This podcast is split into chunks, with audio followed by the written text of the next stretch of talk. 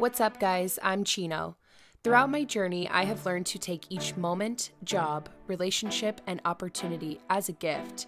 Each week, I will be sharing my personal experiences, fresh insight from my guests, and discussing topics that help listeners best relate to the journey.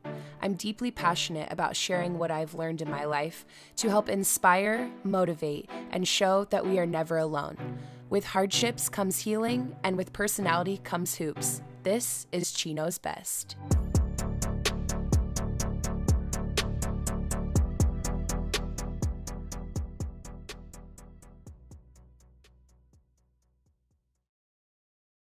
Hey guys, what's up? This is Chino's Best. We are sitting here with three male entrepreneurs. Wanted to get the opposite side of everything that we discussed with the ladies in episode 5. We are sitting here with Jeremy, Eric, and AB, three business owners here in the city of Indianapolis and making big waves when it comes to following their dreams. We want to give a special shout out to Jeremy and Indie Fitness Magazine for allowing us to use the studio for all of this, and just want to welcome everyone here. What's up? How's it going? Hello. First, I just want to start out with Jeremy. Jeremy, welcome. What's up? Thanks for having me on. Yeah, I'm so happy you could be here. I wanted to jump in and talk about what it is that you're doing here in the city with Indie Fitness Magazine, and kind of just a little background on where you come from. Just really tell everyone who you are. Yeah, so I started Indie Fitness Magazine back in 2016 with my partner. Out of college, I had tried to start a health business that's kind of similar to what I'm doing now. Raised some money from investors, started making some noise, got on the news, and then lost all my investors' money and failed. At least you're honest. Yeah, it was pretty miserable, pretty painful. But then I was working out one day at the gym and scrolling through Facebook like an asshole on the gym equipment, and saw that Indianapolis was the unhealthiest city in America. Two things about me: I love Indianapolis, mm-hmm. and I hate losing. So those two things kind of just made me decide that I wanted to do what I could to help fix this. So what we've done is we built a platform for local industry leaders to kind of get their message out and use our platform to kind of teach and educate people. Okay. So we can help to raise that city ranking. So our mission is L2F. We want to go from last to first. So least healthy city to the healthiest city in the next 10 years. I had no idea that Indianapolis was the unhealthiest city. Did you guys know that? Right, yeah. Well, I mean, a lot of people are smoking, but a big part of it is we don't have enough sidewalks. We don't have enough bike lanes. So it's like it's half lifestyle choices and then half infrastructure. We just, Indianapolis is super spread out, so you can't really walk anywhere. Yeah. So the walk score plays a big component into that. See, and those things I would have never thought about, like just bike lanes or sidewalks in general. Right, yeah. Interesting. So where exactly do you come from? So I came from a small town a little bit south of Fort Wayne called Bluffton. Well, I'm from Uniondale, which is even smaller. So there's like 300 people in this little neighborhood that I grew up in. My grandfather was an entrepreneur. He owned quite a few businesses, and I spent a lot of time around him. And my parents were great. I'm very lucky to have parents that were always there for me and took care of all of my needs. So I'm lucky in that aspect. And then went to IU down in Bloomington, mm-hmm. met my wife there first semester, and she's been my business and life partner for the last 10 years. Shout out. And just small town kid, big dreams. That's amazing. I love that. So I know that I had sent you guys a few questions just to kind of touch base on some things that I wanted to talk about on this episode. So I asked the guys some of their biggest regrets, biggest fears, kind of what their brand represented, which Jeremy already touched on. So what would you say is the biggest regret that you've had in doing all of this? I think what I wrote down was we went too wide too fast. So in business, and it's such an easy thing to do whenever you start a business because there's so many shiny objects to go chase mm-hmm. after. It's very exciting. Yeah, it's super exciting, and you feel like you can do everything, but at the end of the day, you only have so much time and energy. What we did was we went too wide too fast. We tried to do too many things at once. Okay. And so it took away the effectiveness of what we were doing really well. Oh, okay. That's the biggest regret that I have. So we're in 6 cities now, and what we should have done is nailed Indianapolis before we moved out to other cities. And what are the other cities? So we're in, Fort Wayne, Chicago, Cincinnati, Columbus, Louisville, and San Diego. I don't know how many cities that is. That's crazy. But San Diego's random, and my partner moved out there. So I was going to say, isn't that where Ryan's at? Yep. So that makes sense. I was like, wait a second. Everything seems pretty local within driving distance, and then it's like San Diego. Yeah. Okay, cool. Well, yeah, all of that information about Indianapolis being like the unhealthiest city, like I had no idea. Yeah, it's pretty crazy. That is really crazy. It's really sad, actually, because I feel like there's a lot of people like you and people that I've met through Indie Fitness Magazine, like my friend Crystal, Alex McKinley, like they both, I mean, they are actively trying to get people more involved with doing things with fitness. And I thought that we were like killing it, but I guess not. Like I feel like there's always something like workout wise. Do you guys like do any of? But I don't know. It might be just consistency with people. Yeah, it's a big one. I'm not consistent. I'm consistent when people are like, "Hey, get your ass here. Like this starts at 6." I'm like, "I'm tired." They're like, "See you at 6," and then I go, and I'm like, "All right." Well, yeah. A little accountability goes a long way. One of the best things I ever did was I got a workout partner who was stronger than me. And I knew he would always show up. So we worked out every day at 6 a.m. I knew he would always show up, and he was stronger than me, so it would push me to go harder. 6 a.m. makes me want to throw up. Eric, you work out in the morning, don't you? Yeah, I started at like 2 a.m. Oh, I love that. Like, what? I love it. Yeah. 20 years. I had to get drugged. Yeah. Oh, no.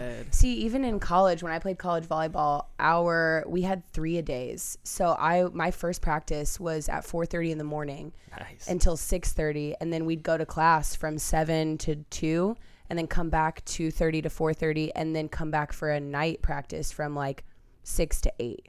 So it was constant. But now I'm like, how the fuck did I get up at 3:45 in the morning and go play volleyball? Like how did I even do that? And not to mention like being drunk half the time, like just showing up to practice, like probably feeling like AB feels right now. Oh yeah. It's a lifestyle. Definitely lifestyle. Okay, well, let's switch over to AB, Eric. Which one of you wants to go next? Go ahead, as they both point at each other. AB. Yes, ma'am. Hi, pal. Hello, how are you? I'm well. How are you? I'm all right, okay. So, tell me about yourself. Where are you from? I was born in California and lived there till I was about 11. I was a little bad hellion. So my mom sent me out here to live with my dad, you know. Just sent you out to Indiana where you do bad stuff and it's in a cornfield, so you're fine. Well, my dad was out here so he could kind of control me a little more, you know. But it didn't really happen too much, you know. He made an effort. Yeah, he made an effort. All right, so how long have you been in Indy then? Like since you were 11? 11, yeah. Oh, wow. Okay. 6th grade. And then just periodically go back to California, see my family, do what we do, you know. Yeah. So tell us about Gumflow Enterprises. Like, what does that embody? Like, what's all that incorporated into? Well, my best friend, he passed away. We were at we used to do a lot of shows and stuff, music, and the, like, local music. And we had one of the nicest studios in the city. Mm-hmm. And had a lot of people record there. That's where I like know a lot of these people in certain industries from. And he passed away, and then you know they used to. His name was actually Bubba. Goofy, big old black guy, lovable, big lip, hanging over, all that. That's amazing. And they used to call me him and Force and Bubba. And you know that's after amazing. That, no, it's crazy. And so after that, you know. I don't know, just from, I don't know how I know all these people. You know what I mean? Indianapolis is small. Yeah, like, we know everyone. I acquire all these people from everything I kind of do. And, you know, I got a nice little relationships off them. And I used to go work for somebody every day until, like, that got in the way of, like, just money coming in. You know what I mean? Like, I could really just go hang out and go make some money. And just simplify everything. Off relationships I build, you know. So I worked for this loading dock company for 15 years, and you know you can only go so far there. Yeah. And it got to where I knew how to do the job, but they're looking for me to like train people to For the same amount of money, of course, but, too, right? You know, I just know how to do it. I don't know how to tell people to do it. You know what I mean? I'm not a teacher. I'm a doer. It just got to where you could only go so far, and I needed something else. But I planned on working that company, but and just opening up the barbershop and kind of just letting it run itself. But I just started doing it so naturally that that's what I eventually had to go to school and do. So I opened up the barbershop before I started cutting hair professionally. Really? I used all my skills off of, you know, I learned a lot from, we call it street marketing, you know what I mean? Mixtapes and stuff, and basically take that and instead of your mixtape, you use your barbershop and then you just work it. You work your angles, you know, with all your relationships. That's great. So what's the barbershop called? Fade to Win Barbershop. Okay. Yeah. I was like, I know this, but the listeners may not know this. Barbershop. Right? It really is. Literally everyone goes in there and comes out it's like a feeling like a whole new person. Now we got shirts and stuff. We can sell merch. We're selling merchandise. Which we got some today. Yeah, holla. We got the Fade to Win merchandise, and then we have like the Run Nap. It's just like rips of just whatever brands that incorporate Indianapolis. You know, okay. So like you help other brands that are trying to get their stuff out there? I can, but I just really, I'm trying to focus on this one brand just because I've been dealing with him since day one, and you know, he's always been there, and we always brainstormed back to back, but shit just kind of happens perfect timing, you know? Yeah, for sure. Timing's everything. Yeah. So when starting your business, I know that you said that your biggest regret was investing in certain people. What did you mean by that? Yeah, that's what I'm saying. Like I don't think people understand how much work this stuff really is. And like, I enjoy it. As Jeremy nods his head and starts laughing. I really enjoy it. And like, you know, I really want to see other people do well. And, you know, when I take my time out to like get them somewhere and then they just drop the ball. It's like, you know what I mean? No, I can attest to that completely. Like when you're investing in someone and like you're trying to help them somewhere else. And like my buddy, he operates her hair company just right around the corner. Since I moved here, he was one of my first friends, you know, in junior high. And he told me 6 months ago, and it just kind of dawned on me, and like, bro, you got to take a little bit more of that what you're giving everybody and just focus it on yourself. And, you know, these 6 months have been crazy because I've had this brand, and but I was kind of losing my passion for it just because, you know, I wasn't getting out what I was giving. Yeah. Well, I think that's the thing that I've noticed in a lot of entrepreneurs that I've talked to, and I'm sure the three of you can attest to this, is that, yes, entrepreneurs are you have that self-drive and you're working hard, but primarily your focus is to help other people. So when other people are not, like, helping feedback into you with that, all of a sudden your fucking cup is empty. Yeah, because you'll find a lot of people that, really, they'll slack off because they know you're solid enough that you'll pick up their slack, and sometimes, like, you know, that it's just it's like a catch-22. It wears on your personal, you know, and then, you know, nobody's winning at that point, so it's like, yeah, literally. Preaching so much gospel, I gotta jump in here. I've been like trying to hold back a praise Jesus for like the last 5 or 6 things you've said. It's just like you're speaking the truth. But that's what's crazy is because, like, the last 5 years is, like, practice. I'm getting ready to celebrate my 6-year anniversary. Yay, congratulations. But the last 5 years, I feel like, was practice. And I swear to God, when I tell you I went through every emotion, I've dealt with learn. I've lost, you know what I mean? I lost every friend. You know what I mean? Then now, like, they're starting to kind of creep back. And, like, you know what I mean? It's well, like, and I think, too, it's like once people start to see a little success, they cling to that, because I know even the podcast itself, like, I'm not fucking booming. I'm nothing special right now, but I do it because I love it. And I've had people who have exited my life and seen that this is becoming a thing.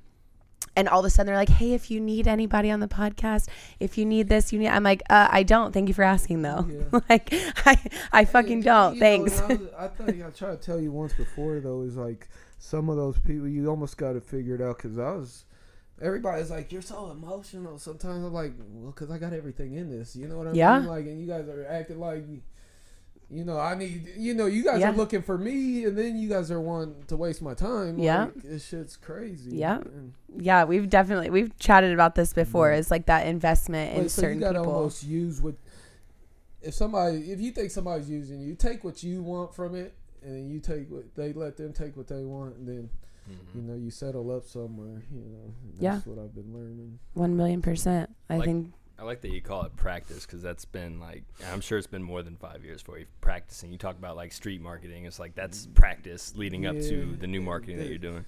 It has been, and it's like, well, because even 3 months ago, I was letting a lot of stuff go because I knew I'm about to change certain situations, that, and it doesn't make sense to like exert my energy trying to work this thing out. That's kind of, you know what I mean? So I'm gonna take what I know, and move it on over here, and then not start fresh, but you know, with a new kind of like a new mindset, new.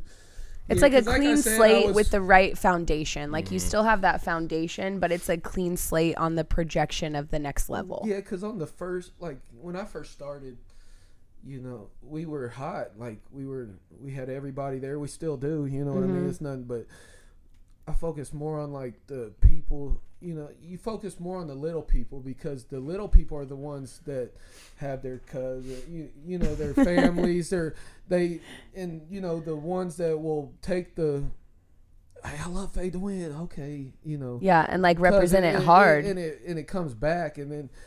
You well, know, and I know, and we'll like touch base more on this, but I know Eric, you've been like with AB for how many years now?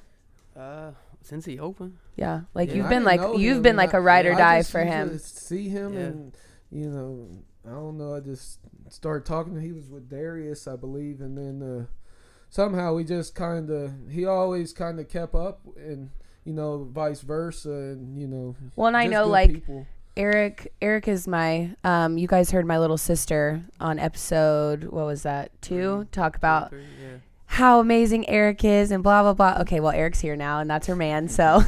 But I know that. The same thing. No, I know. Like, I obviously, like, I love him. But I know that you and Tony, I mean, you represent AB's stuff as much as you can. Like, you wear the shirts, you talk about it. Anytime that Eric and my sister have had like group of friends over, they have shifted the conversation. When I mean, Eric gets compliments on his outfits and his hairstyles, and he's like, oh yeah, go to this barbershop, go to this place. And so it's kind of like what you're talking about, like when you have those A1 day ones, they constantly are representing your brand for you because they believe in you. They've seen that 6 years of progress. They've seen that foundation. A lot of the internet could be like, fucking social media. You know what I mean? Fucking social media. But because it's not like, you're not really seeing, like everybody thinks we do nothing all day. You know what I mean? It's crazy. It's like, nope, that's really not the case. But I go to bed at 4 a.m. Waiting to get up at 8 o'clock just to get back to the grind, you know, because it's what we do. That's what I do. But because you don't know anything else. Like, yeah, that's like, and when I go through like personal stuff, you know, I tend to turn my work up, you know, because it's my outlet. You know what I mean? Yeah. And I think people don't. Like, Jeremy's laughing again because he's like, preach. I don't think people recognize that, you know, staying up super late and going on 3 hours of sleep and doing all these things, like that's just one aspect that has a mental toll, an emotional toll, like a physical toll on you. But it's all, you know, because that it's what you love. Like, you're feeding back into yourself by working hard because it is an outlet. Yeah, and it's crazy because like now I don't have to report somewhere 60 hours a week, but man, I have less time to do. Like, I used to go to work and then come home and take care of my nice house, all my nice stuff I worked for, you know, 4-wheeler, wipe it down. And I'm like, and now I'm like, man, I have all these things, and there's no time. Dust, and it's like that old saying, it's like entrepreneurs will work 80 hours for themselves over 40 hours for somebody else, just because it's like, it's all we know. Like, and for me personally, like, it's in my soul. Like, I have to. And that's what, like, I don't even, like, I used to have Harleys, whatever. You know, that's just because whatever, we try to keep up with everybody. And I like all that stuff. But now, man, if I have my work and I have my little bicycles, you know what I mean? I can ride around, and because those are like my fitness. You know, I can. There's just, I just don't think people recognize. And, exercise at the same time. Yeah, I just don't think people recognize like everything that goes into being an entrepreneur. Like, you have less time for you. People think being an entrepreneur is like this glorious life of, oh, I get to sit at home in my pajamas and do this and that. Hard fucking pass. That's not what's happening. Like, it's miserable, but I love it. You can be yourself. And like in the business I'm in, you can be yourself, and the people, there's enough people that, you know, you can make a living off of, and just you don't have to really, you know, you can market and I think relationships are key techniques, but at the end of the day, like, if you're yourself, then, you know, eventually people are, but if you're not building proper relationships, like if you're shaking a hand to get somewhere on social media, if you're shaking a hand to get entrance to the club, if you're shaking a hand but you don't remember that person's name, get fucked. Like, that's not what it's about. Like, that's not what any of this is about. Like, the relationship building aspect is key, because if you don't have your network, you have nothing. And if your network's not authentic, you're going to boom real quick and fall real quick. That's the big one right there. Mm-hmm. The beauty of what I do is, man, I could trade a haircut for anything. And like, no, I'm dead serious. No, I know. That's great. Like, you know, so it's like you could come out. I wish you could cut my hair for, like, free crown at the club. I mean, it's just like, you know what I mean? It's like, I have everything I need from what we do every day. And you know what I mean? If I don't have it, though, my buddy over here, he's got it for me. You know what I mean? Yeah. And vice versa. So. Well, I think that's how it should be. I mean, and that's where I'm trying to, like, not trying to go, but, like, reincorporate, like, that concept. Reincorporate, because you don't get paid regardless. You know what I mean? You are, if it's what you're doing, if you got a good, but it's not just posting on social media and stuff. It's really, you got to dig. It's relationships. Like, now that I'm a barber, I've learned how to do video photography, trying to write up. Just do, you know what I mean? It's all. Shout out our man over here taking these videos Alpha, for us. He's my guy, really. So, Eric, you've been pretty quiet. Yep, I'm just listening. We need to jump into you. Cool. So. Tell us a little bit about you. We already know that you're my sister's, like, love of her life, blah blah blah. But baby daddy in the house. I blame it on the haircut, though. I think so, it's too. That haircut. That's what got her. She was swooned by the haircut. So tell us about you. Like, where you from? From the west side. West side? No, we could fight about this all day. I don't know about that. Went to Brownsburg High School. From Brownsburg my whole life. From Brownsburg. And you, family-wise, Fort Wayne, too, right? Dad's side, Fort Wayne. Grew up in a family that has a lot of experience in business. Okay. Different types of businesses, mainly in Fort Wayne. Was very inspired by, you know, people that were winning always. Okay.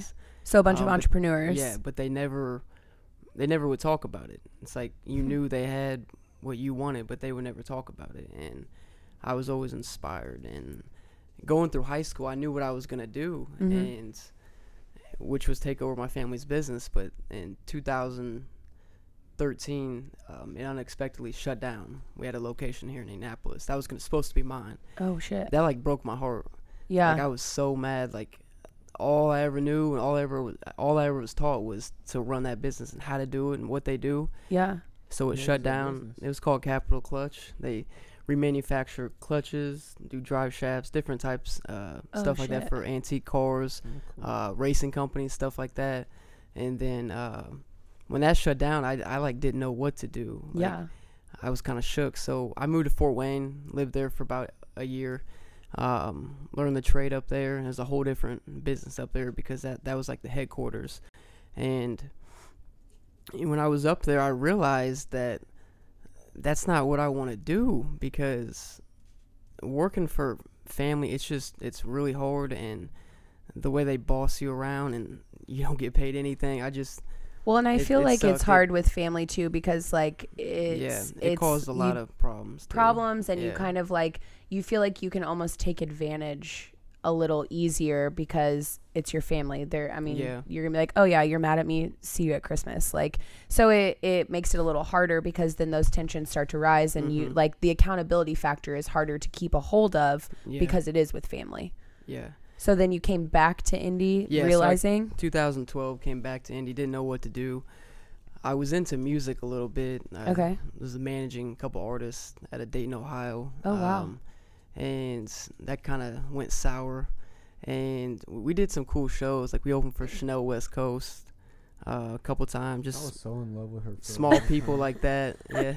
And, you know, I didn't know what I wanted to do. I really didn't. I knew I loved music. I loved this. I had these skills. I didn't know what to do. And, you know, my Uncle Bob, he's the one that taught me everything I know about a business. Yeah. He had me pushing a broom when I was 5, 6 years old. Yeah.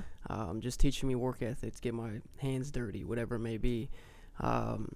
So from that point, 2012 is kind of when network marketing was taking off. If you guys know what that is.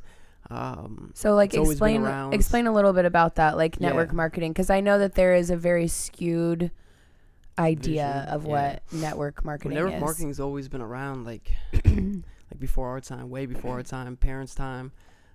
Started with like Mary Kay, Amway, companies like that are still around.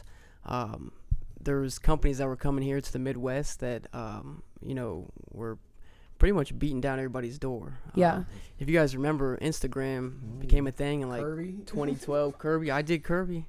I swear I did Kirby. Kirby vacuums? I knocked. Yeah, it was the first kind of network marketing company I ever did. That's amazing. You know that Uncle Charlie did that too, right? Like, really? Yeah, he did that when it was like first created. Wow, that's crazy. Because he's 76. Anybody ever do Cutco? I did Cutco. I didn't do it, but I went to like an Cutco interview or whatever. I did Cutco in high school. Really? Yeah. Man, them guys used to come around. I actually just got a message about that. I know it's not. I bought a water filtration system, and I knew when he was walking. I'm not gonna buy it. Then he just like, I felt bad for the guy. I'm like, alright, I'll buy it. And then I had this bill like every right, and then it just keeps recurring. Yeah. I do have a funny story about Kirby vacuums though. I did it for 3 months, right? I made $50 in 3 months. I was 18 years old, living in Brownsburg with my mom. Would drive over by your mom's house, all around the south side, every day on her gas money. Show up there, learn about how to sell a $3,800 vacuum, which is ridiculous. My God. We'd hop in a little bus, right? And we'd go to Anderson every day. And first day on the job, the driver, he sparks up a blunt, and I'm like, I love it. I'm like thinking, am I allowed to hit this or what? Like, so I just started. We got real high. We started selling vacuums. Whoa. Let me backtrack. Attempted to sell vacuums.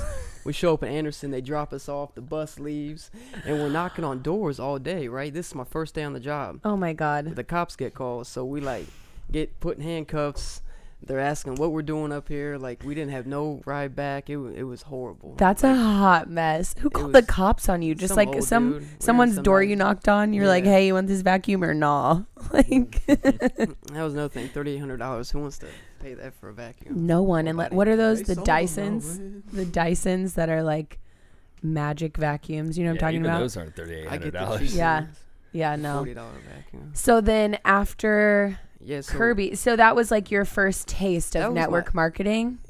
That to me, that's not really network marketing. That's door to door, I guess. Yeah, that because network marketing, it's off your phone, right? So did that push you into network marketing? Yeah, yeah.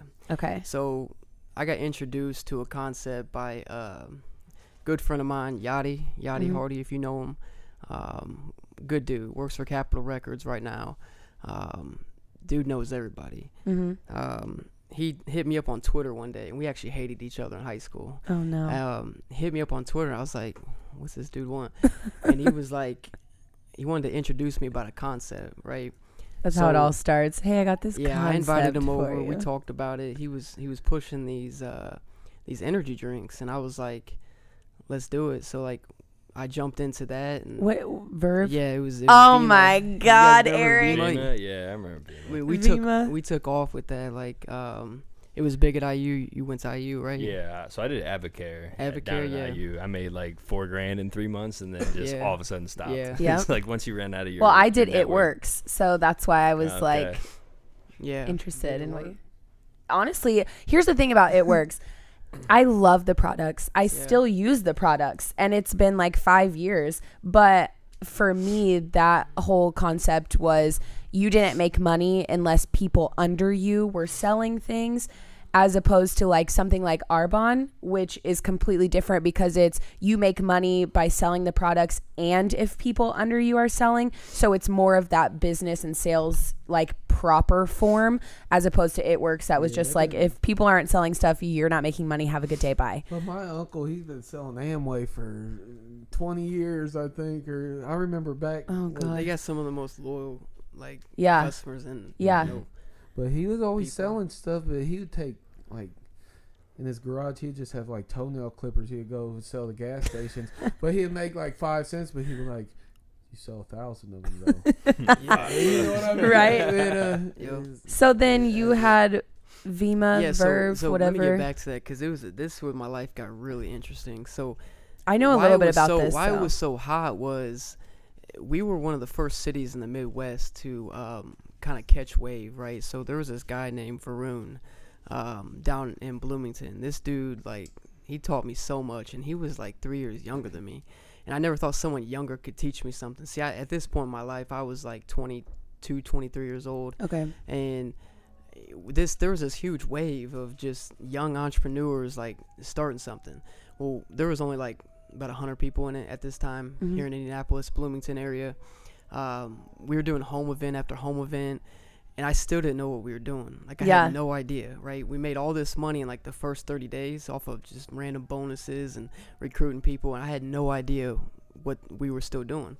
So they drove me out to Columbus, Ohio. We went to this event. If you guys know who Gary V is, I love Gary V. We were with Gary V. He's the shit. Not with him, but, you know, I was there to see Gary V, you know, to learn about Vima and everything about it. And one thing that I thought was funny is I ended up having to go to the bathroom, right? And I'm peeing next to Gary V. Had no idea who the dude was. No idea. Got back in my seat, looked him up on IG, and I was like, shit, I was just next to him in the bathroom. We talked for like a second, but I had no idea who he was. And ever since then, I started following Gary V very closely. Yeah. There's some things I disagree with, you know, what he talks about, but naturally, I mean, there's never going to be anything that you fully completely agree with. But I really do pay a lot of attention to him. But anyways, back to my story. Went out to Columbus, Ohio, learned everything I knew about Vima, drove back to Indianapolis, and we just took off. We, you know, obviously in network marketing, you recruit people, but the beautiful thing with IG is literally follow people, message them, bring them out to this home event. Half the people didn't even want to mess with it until we started making some decent money. Like, that's kind of what kept me in it. And the opportunity you have in network marketing is you've got so many connections in so many different cities. So you know, we were back and forth, West Coast, wherever it was. We were going all over for pretty much everything to push a product that, you know, was healthy for you and obviously made you some money. But anyways, the dude that got me into it, Varun, this dude was a baller, 20 years old, I think, driving like a $60,000 BMW. And I was like, I need that. And I never did get it, but it was still fun to be in it and, you know, attempt to go after it. So I know that was that at the same time that you were starting your clothing line? That was still before. That was about 2 years before. Okay. Yeah, and then after that, Vima was kind of tanking. I was in Panama City, sitting on a beach, and I had like this president of some company in Salt Lake City, Utah, called me. He was like, I want to fly you out, show you this concept that we're getting ready to start, and there's that word again, concept. There's zero people in this company. So I was like, all right, you fly me out, pick me up at the airport, I'll do it. So I got back from Panama City, flew out to Utah Monday morning, got out there, got picked up. I was thinking I was getting picked up in like a limo. I get picked up in this beat up Volkswagen Rabbit, and this dude's supposed to be a millionaire. But see, at this time in my life, I had a weird perception on millionaires. Like, they got to have Rolls Royces and shit and, you know, flashy suits and everything. He picks me up in this beat-up car, and, you know, I'm kind of, like, sketched out because we literally get out the airport and he asked me to put gas in his car because he forgot his wallet. So I was like, what is going on? Am I about to get like kidnapped? What's going on? So we get out there and I paid for his gas. He's like, I'll get you later. He ended up buying me sushi. We went to his house. His house was like ridiculous. It was like in the mountains. It was like so dope. Yeah, we chilled there. He took me to the corporate headquarters in Salt Lake City, downtown, overlooking the skyline. We talked about a concept. It's called My Nutrition. Okay. It was more focused around fitness and stuff like that, weight loss products, pre-workouts. Jeremy, have you ever heard of that stuff? It's not around. Oh, okay. Okay. Yeah, it's not around anymore. But anyways, he's like, there's nobody in this company. I've heard about what you're doing, the wave you've caught out in Indianapolis. It's a good market. Oh, wow. And he wanted me to, you know, jump on and be the first to push the product. So I did it.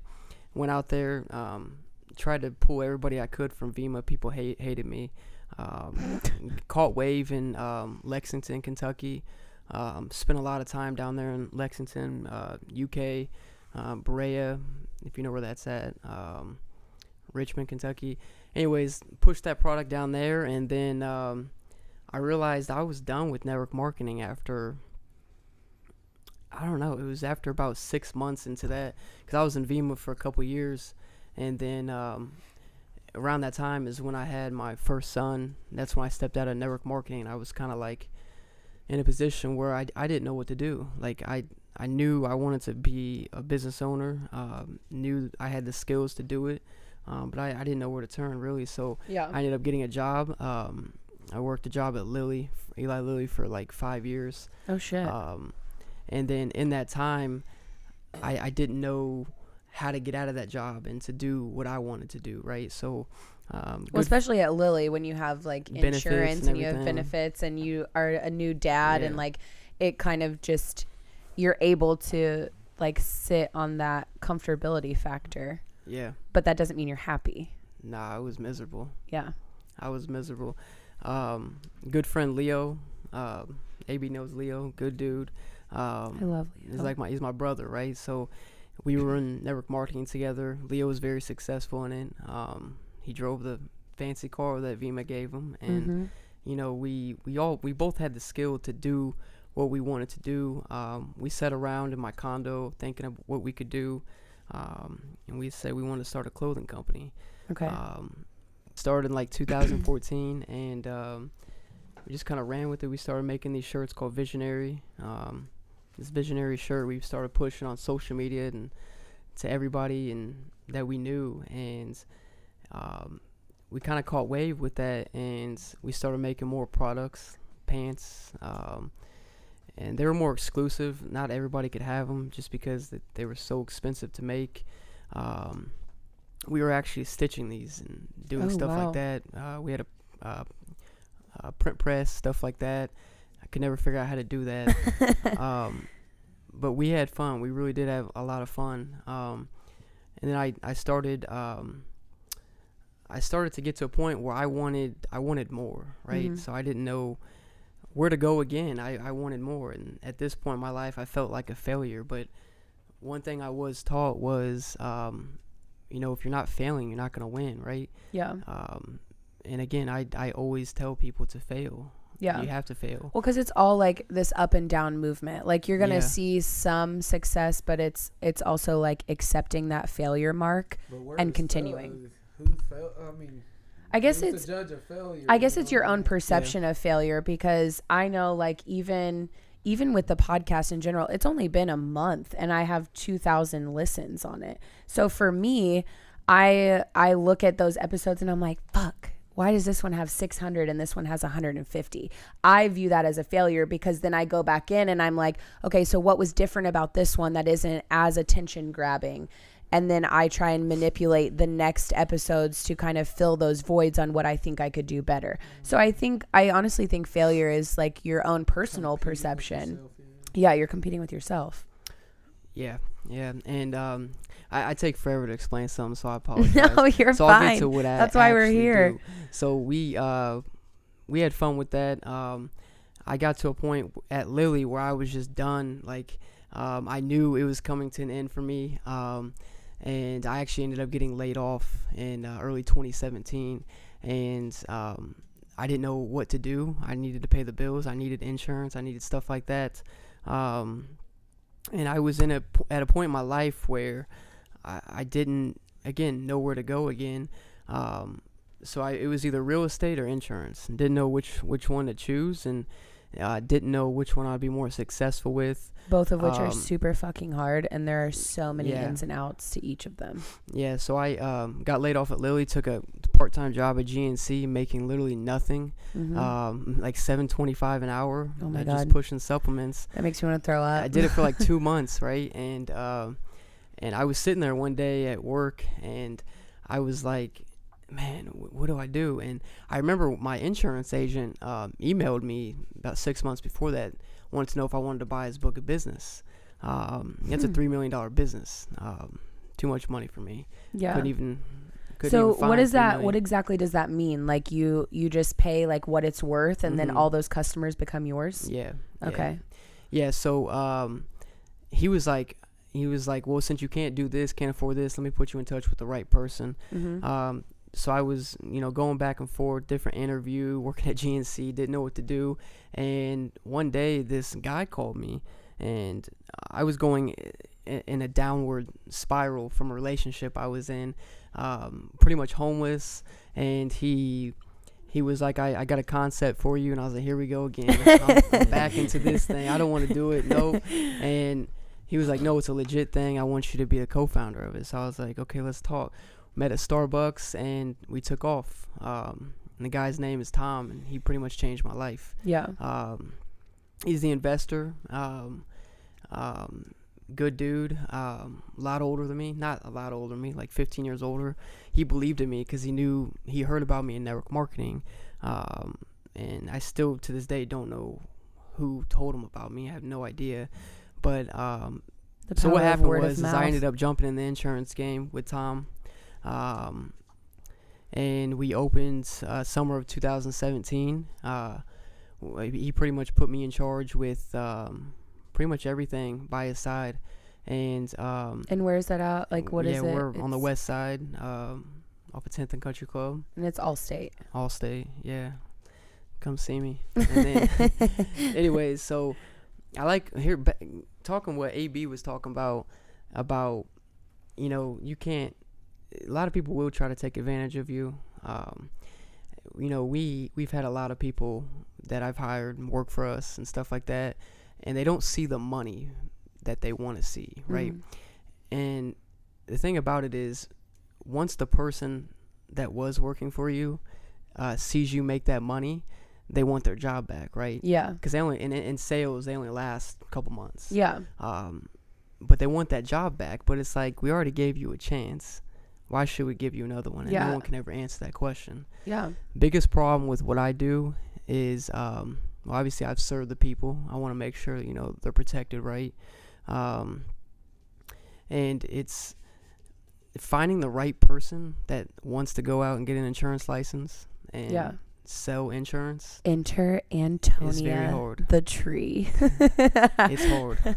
It's really hard. So you got to be knowledgeable. You got to be patient. Now we're even in the point where if we teach somebody something, then they're gonna be like, "Oh shit, I'm gonna go over here and do it myself." You know what I mean? It's cool. Yep. What I mean? But well, and that's the thing is like, just a little background for you guys. Eric, my sister, and Tom run that Allstate, and then my older sister Jessica also is an insurance broker. So like, thank God my ass is protected in like every direction because I have 3 insurance agents in my family.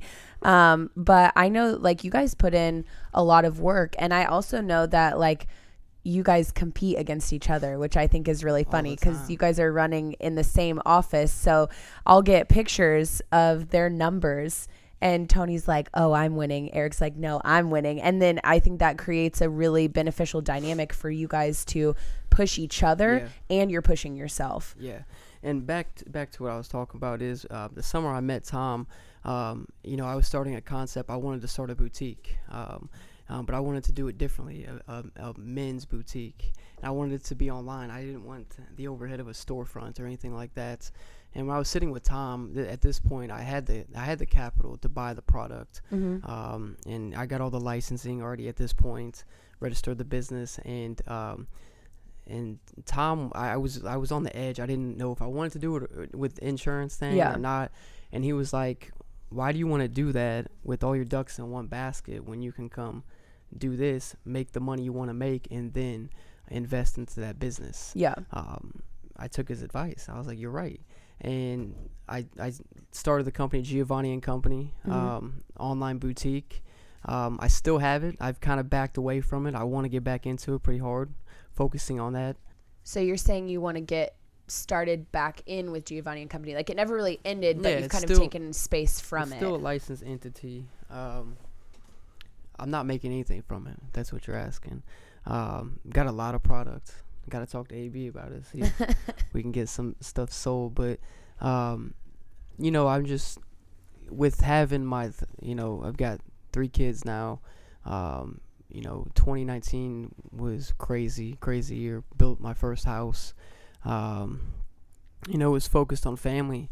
Kind of been out of everything, but just insurance, focusing on what's the breadwinner and what's making the money and paying the bills, and then jumping back into Giovanni and Company. Absolutely. Something I've always found fascinating about anything that I've read about, like millionaires, billionaires, all that stuff, they dabble in so many different things. Like, you'll never come across like a legitimate multimillionaire who is in one thing. Like, it is, it's completely branched out. And you do the same thing with Gumflow Enterprises. Like, you're in different aspects of what you're doing. And like, how many things are you connected with, even with Indie Fitness Magazine? Yeah, a lot. But there's a hold up to that. It's like, you actually have to nail one thing before you can spread out, because too many people try and do a million things when they first start, and then they don't do anything well. Yeah. But once you get one thing, then you have the resources for other things, and you can do it more responsibly. I mean, the bootstrapping grind is pretty miserable. Yeah. So like, you don't want to do that on 5 different projects at once. And I guess that's true, is like perfecting one thing, and then once those wheels are turning on their own, then you can start into something else, and then it just continues to build, and all of a sudden you have... A lot of what I do is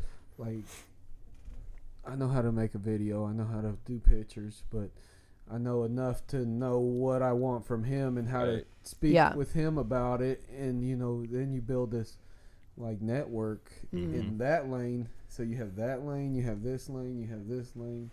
Yeah. And usually those things are related too. So like, you have a huge network. You all wanted to come back to the same spot. Yeah. So just off the top of your head, I know I asked you this. Have you guys seen the money back that you've put into your projects? For Indie Fitness Magazine, absolutely not. But for my other businesses, those pretty much fund Indie Fitness Magazine. Okay. Being what? Just marketing stuff mostly. Okay. Yeah. Okay. So I do a lot of marketing consulting. Okay. Yeah. Yeah, I've seen my money back a couple times. Okay. And it's just... Yeah, so like I said, the first 5 years were practice, and if anybody ever thinks they got over on me, they didn't, because I counted all those up. You know what I mean? And I know exactly how to treat certain people and situations now, so now it's all coming. The hardest part about what I do is now collecting all the little losses, you know what I mean? Because you can, so say if I give you guys 3 shirts, well, I need to sell 6 of them to make up for that, you know what I mean? Okay. So it's like, yeah, that makes sense. I mean? Like, give and take pretty much. Yeah, but now it's, I got myself set up to where, I can sell whatever the hell I want, and just make sure what I'm giving is not as much as, you know what I mean? Yeah, for sure. You can find that balance, and like, all the bills are paid, and we have a couple Ruth Chris a month and shit like that. So life is good, month? You know what I mean? I feel like you're there every other night. You look at the store. I went to the store and I bought dinner for 2 people. It was like $100. So I'm like, man, we'll go to Texas Roadhouse or Ruth Chris. Oh, that is. That's very different. Those are that's similar. When you really want to like treat yourself, you go there. That's true. That's true. Texas Roadhouse rolls are undefeated, though. It's still good. Roadkill. That's my favorite. Roadkill. Yeah, that's literally my favorite. And see, if you build a relationship with the guy at the bar, you know, them drinks ain't that expensive. Or the girl. Hello. And then Eric, with Allstate, did you have to put any money in? That's the beautiful thing about it is no. My time. You know, Allstate backs you a lot. They pay for a lot of things. So for me, obviously, yes, I've the royalty for me and the money that I'm making is solely off of my progress and what I'm doing. Okay. You know, we pay for leads, we pay for people to call us basically, and that's how we make our money. So no, I didn't. Now with Giovanni and Company, I haven't seen anywhere close to what you put in. To what I put in. Yeah. And mainly because it's my fault. I will definitely say that I'm not as active on social media in the past year and a half as I should be. Yeah. Again, focusing on family. Family's first to me. And, you know, well, you guys have had a lot going on. Yeah. I mean, literally, you just said it. Like, now you have 3 children, a new house. I was gonna ask you if it was consistency. Jeremy, when did you and Caitlin get married? Like, how long have you been married now? We got married in 2017. Okay, yeah. So kind of in the midst of your business stuff too. Like you're getting married, planning a wedding, doing all of that jazz. It's a lot. So it is a lot. There's a lot of things going on in like your personal lives that are making it difficult. Well, I started Fade to Win because I first had a party bus, you know, and that was real. He doesn't remember it, but yeah, you actually picked me up on one time. took me to a concert. Took me to Wiz Khalifa, I think it was. Probably. I was in that party bus, actually. Yeah. But it was fun. But I started that because I started Fade to Win because, you know, I had so much personal stuff, and you know, I got neutered after my son. He's 17, so then I had my ex-wife. You know, wanted all this, you know, glamorous and all this, and I'm working this job, you know, and you can only go so far. So I started Fade to Win, and basically solely on to, you know, try to create another income because it just doesn't, you know. Yeah, it just is. I mean, it ends up being like not enough to. AB's been doing a lot, though. I don't. You don't even know that I knew that. Well, I've known who you were since like 2005. This dude used to have Westside Boxing Club.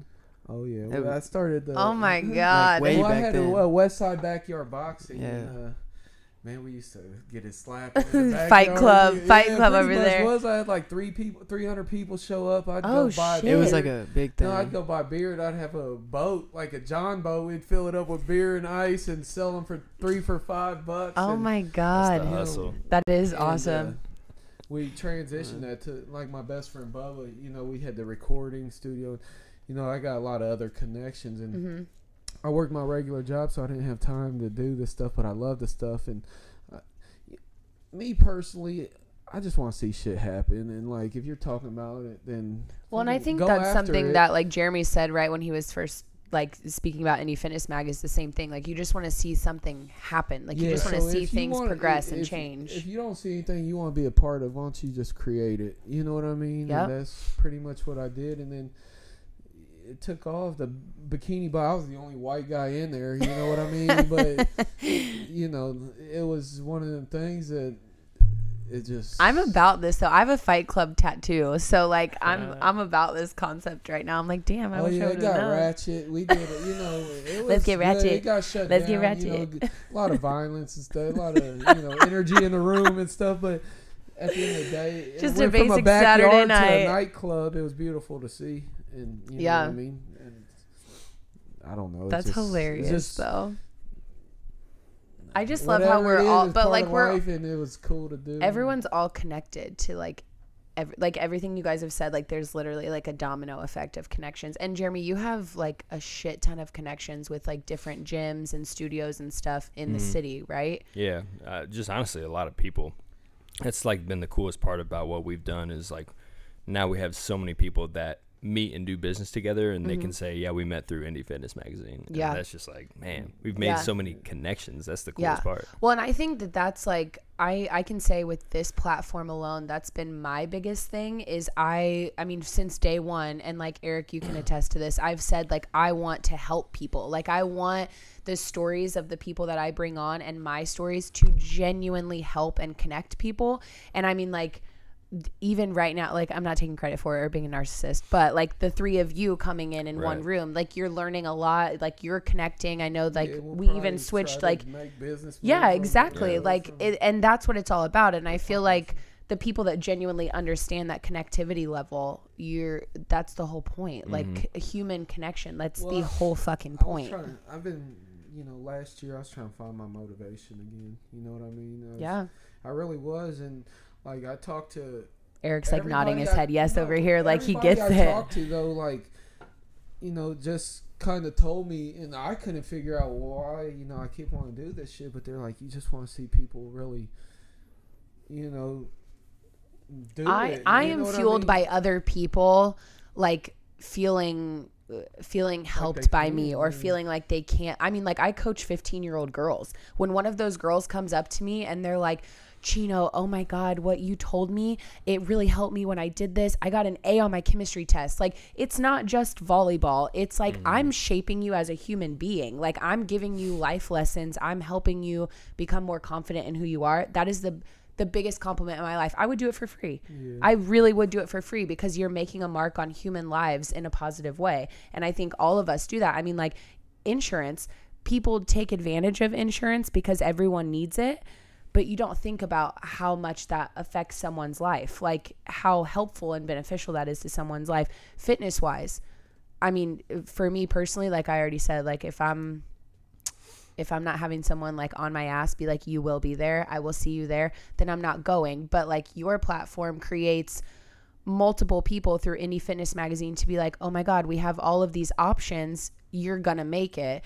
And then with Fade to Win, even you said like the barbershop has become kind of like a networking portal where people come in and they can sit and they can discuss, they can talk, they know you, they meet other people while they're there. And it becomes like an intertwined group of, oh, I'm getting my haircut at noon. So are you, let's talk business chair to chair. So it's like everyone's really, I mean, like you just did that last week when you were there, you ran into people that you know. So it's like, it's crazy, like all of the help that you're giving to people that you don't recognize that you are.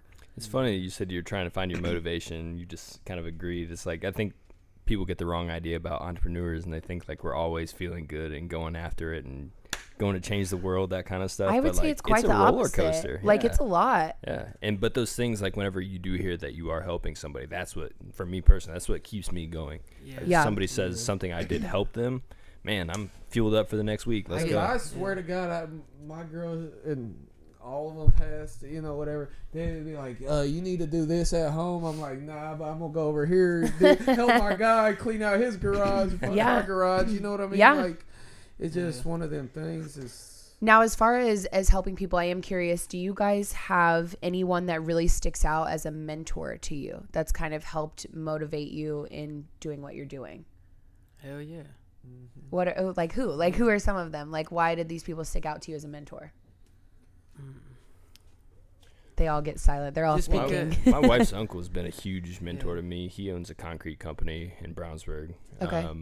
He's been one. Then Amber, he owns Hellspot. He's been huge for me. Then like when Amber. I was a kid. Oh yeah, you know Amber? Hellspot, yeah. He's a good dude. Yep. He's been a huge mentor for me.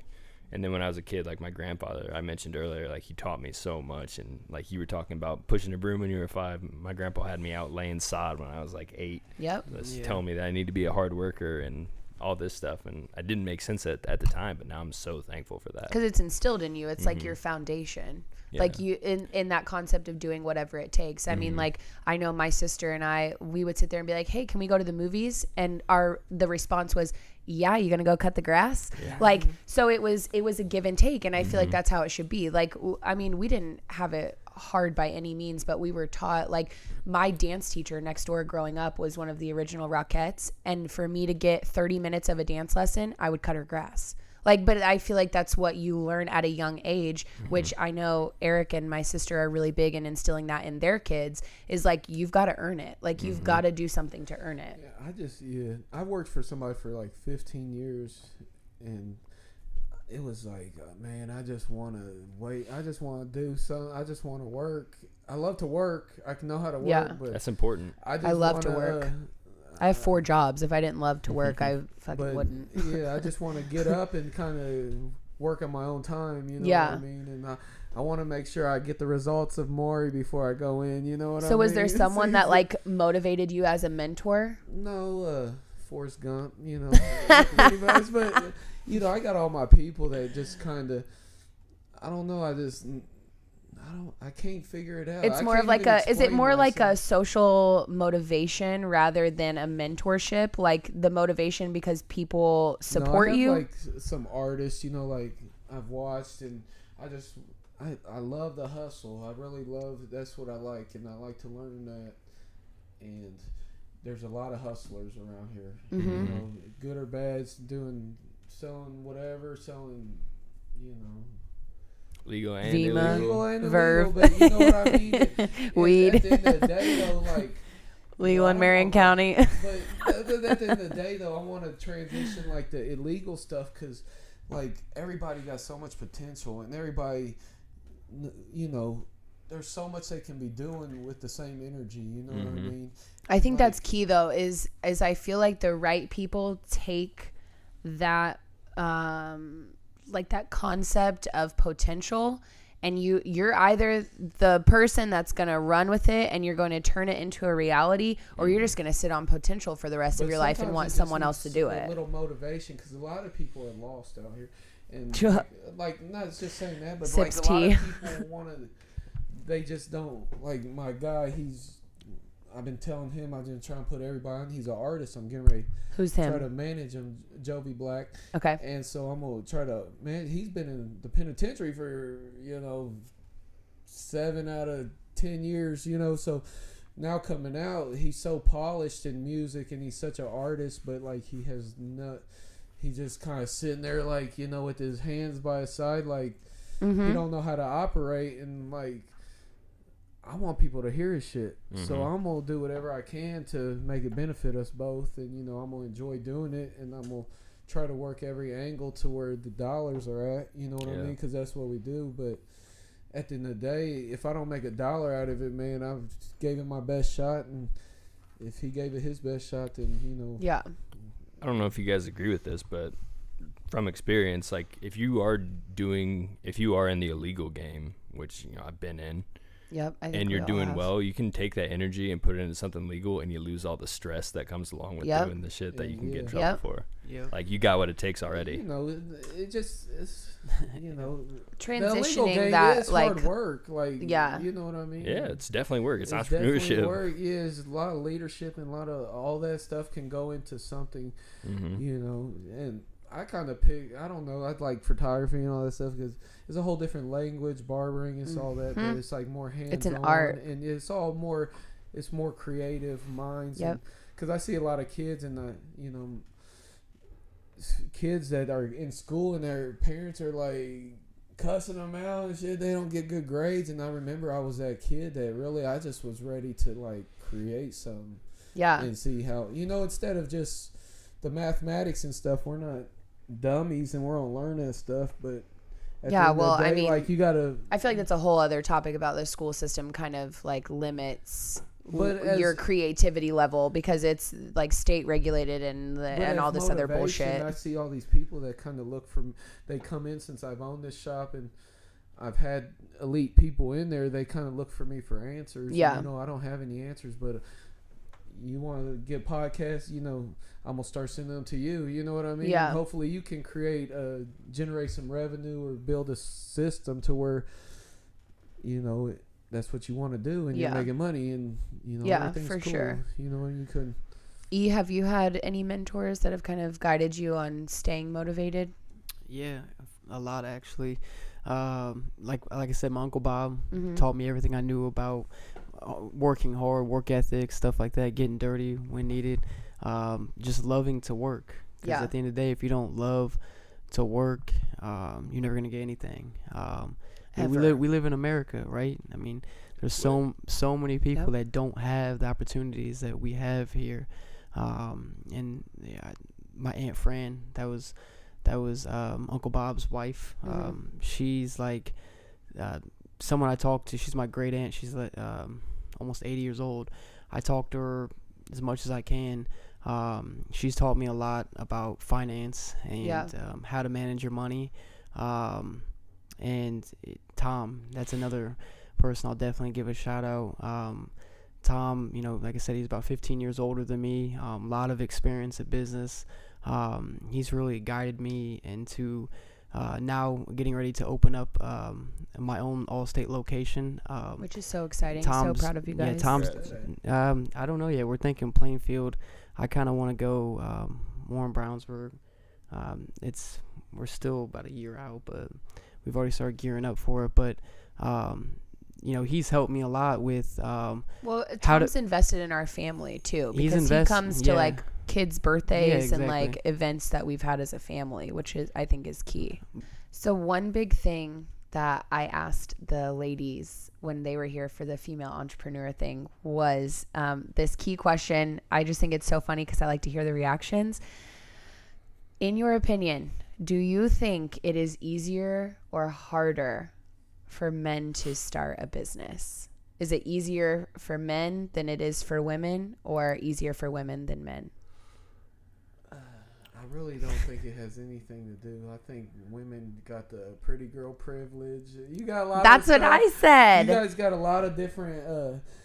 I feel like women have a few more avenues because of the beauty industry. Yeah, but I think. I don't know. It's a little different because males more have the direction, and like then you need to rely on the female to like kind of organize. You know what I mean? So everybody has their strengths, but at the end of the day, everybody is trying to figure it out and get. So do you guys think it's the pretty girl privilege? But I think that can also be like a detriment too, because like I know my wife has mentioned like people don't always take her seriously.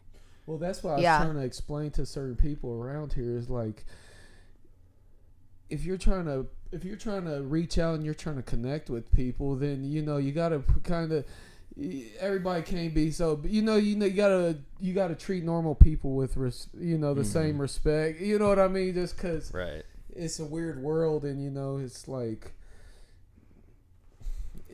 Eric, do you think it's harder for men or women to start a business? To be honest, I would definitely say women. That's just what I think. Yeah, that's what Jeremy said too. Just because of what they have to go through. But at the same time, men do deal with the same thing too.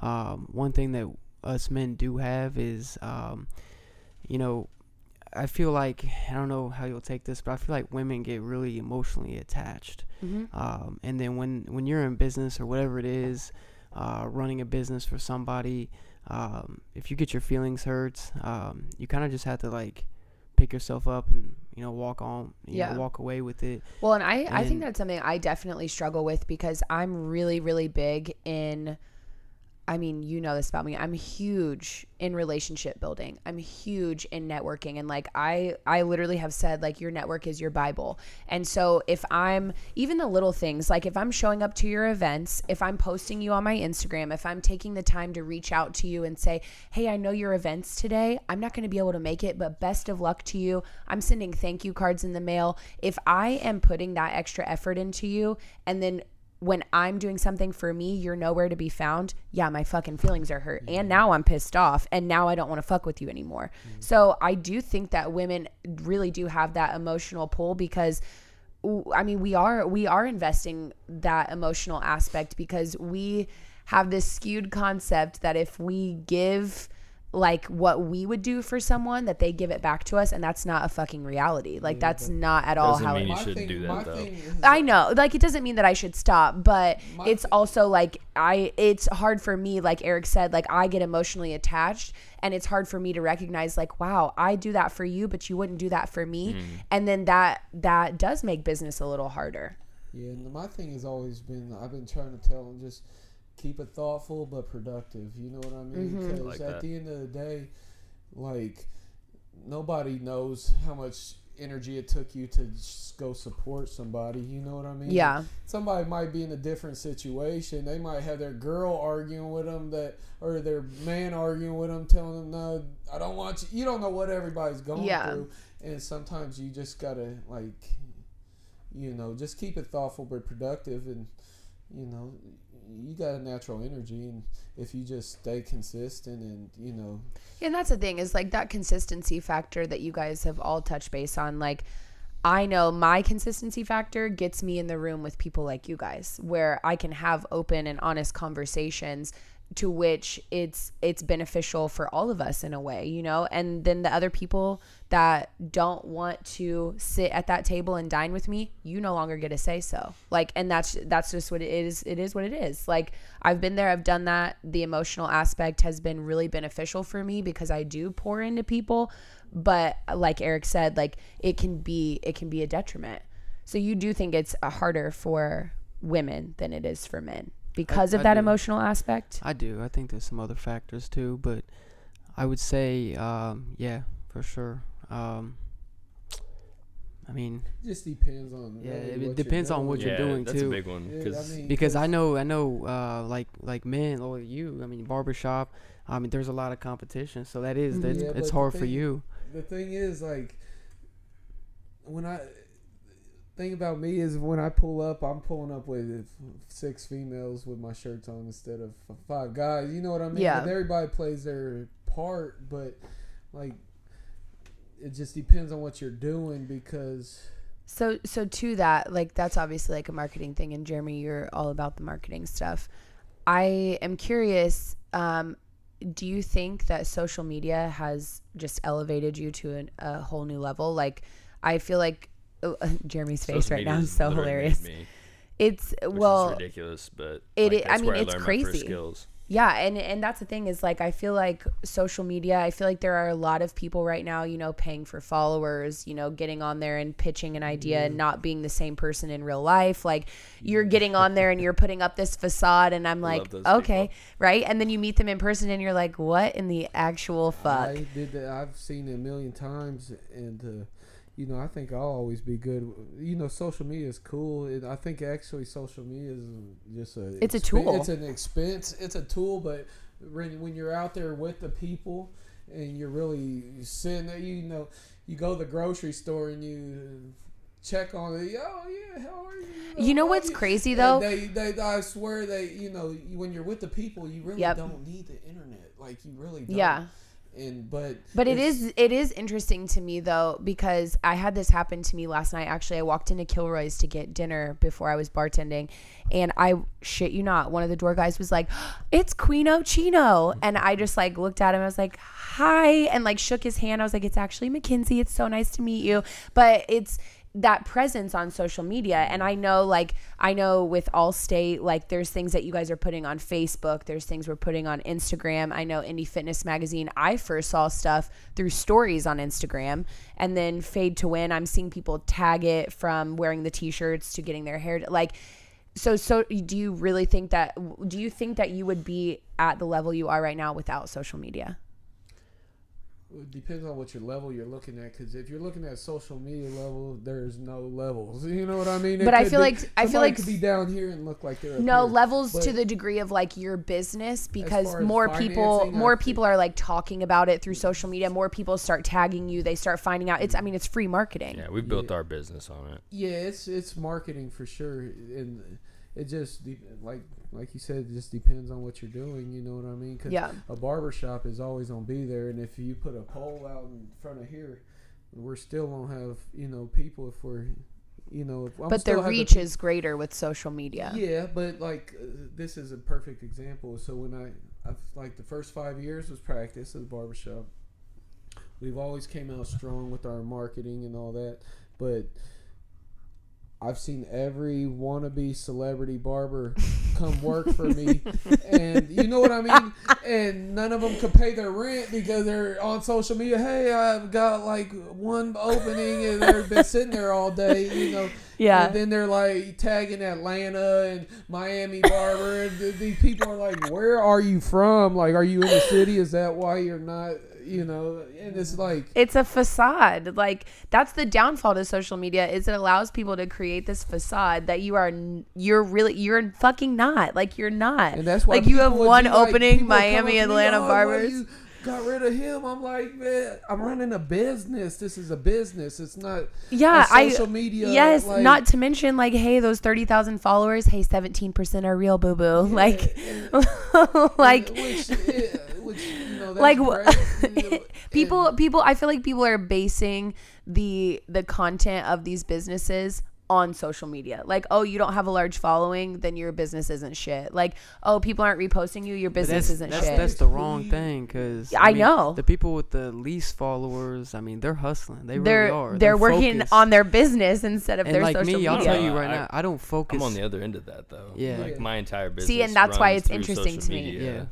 And I need to, I definitely need to take more notes. I used to be very active on social media. Yeah. You two were very active. I know. If you got the biggest house out of all of us, and, you know, you're making your living, why do you need social media? You know what I mean? But that's the thing, is Jeremy's whole business is social media. That's what I'm saying. It just depends on what you're doing as far as. Totally. Like, we don't have a door for people to come in and, you know, meet people. Yep. Yeah, you need an online office, air quotes. I think, you know, as opposed to walking into an Allstate. I wish people walked in. They don't.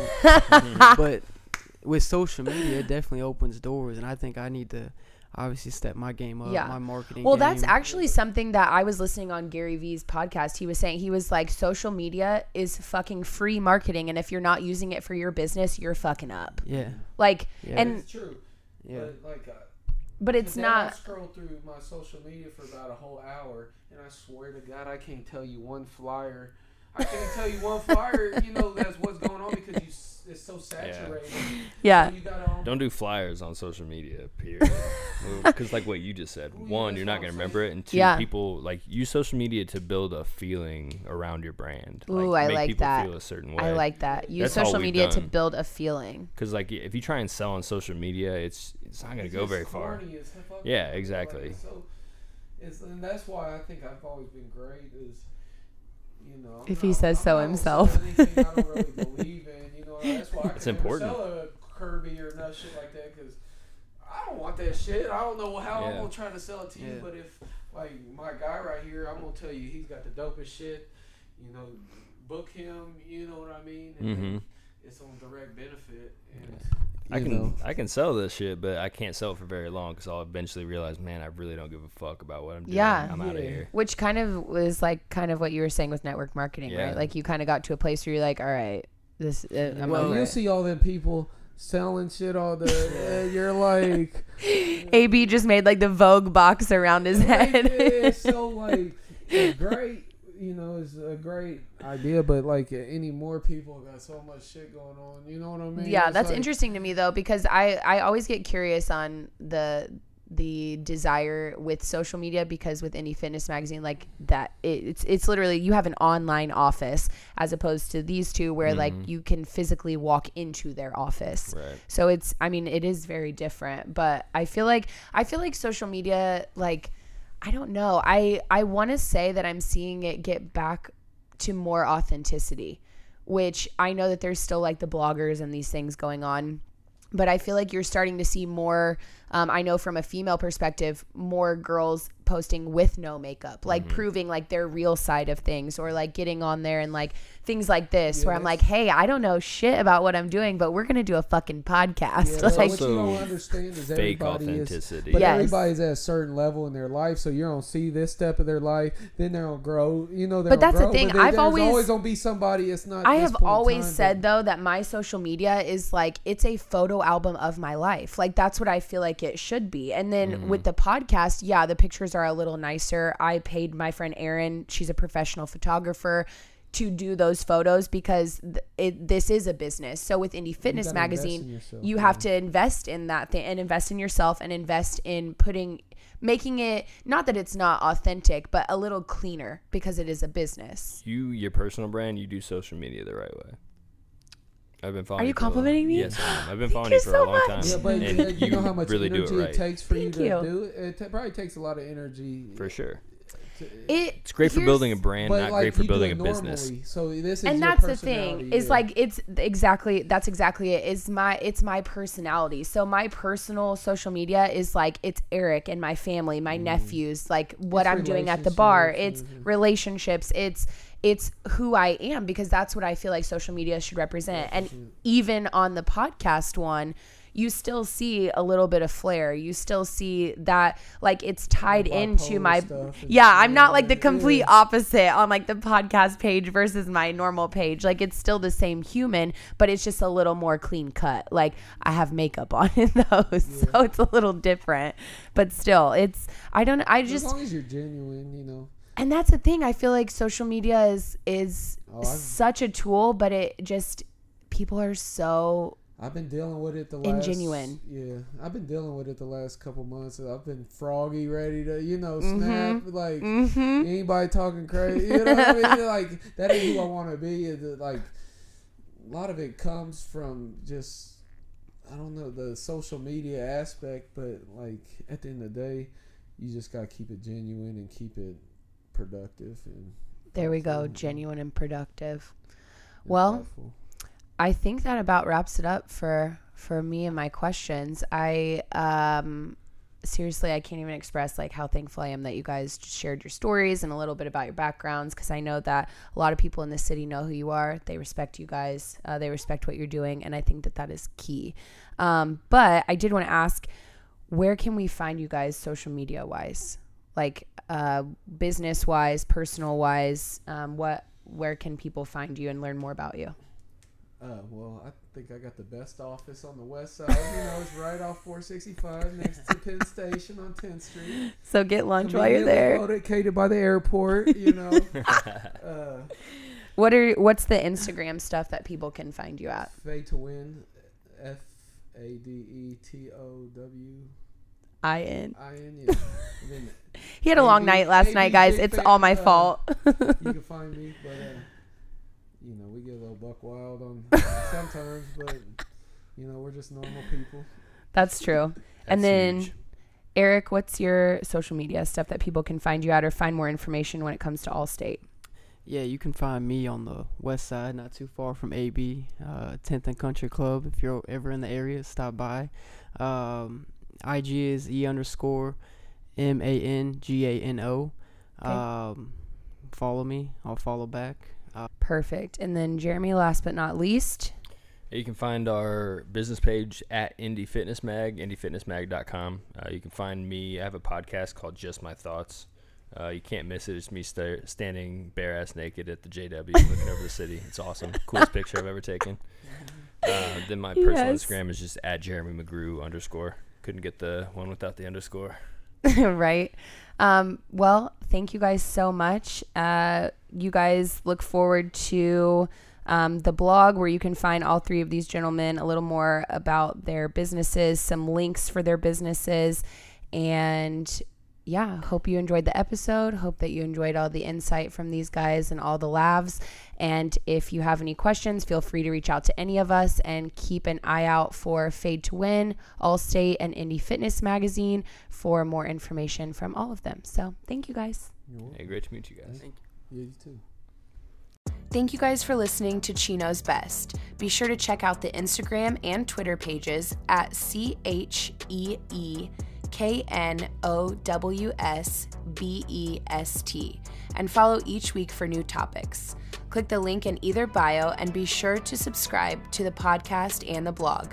Special thanks to sponsors involved, and remember, you're not alone. I'll prove it.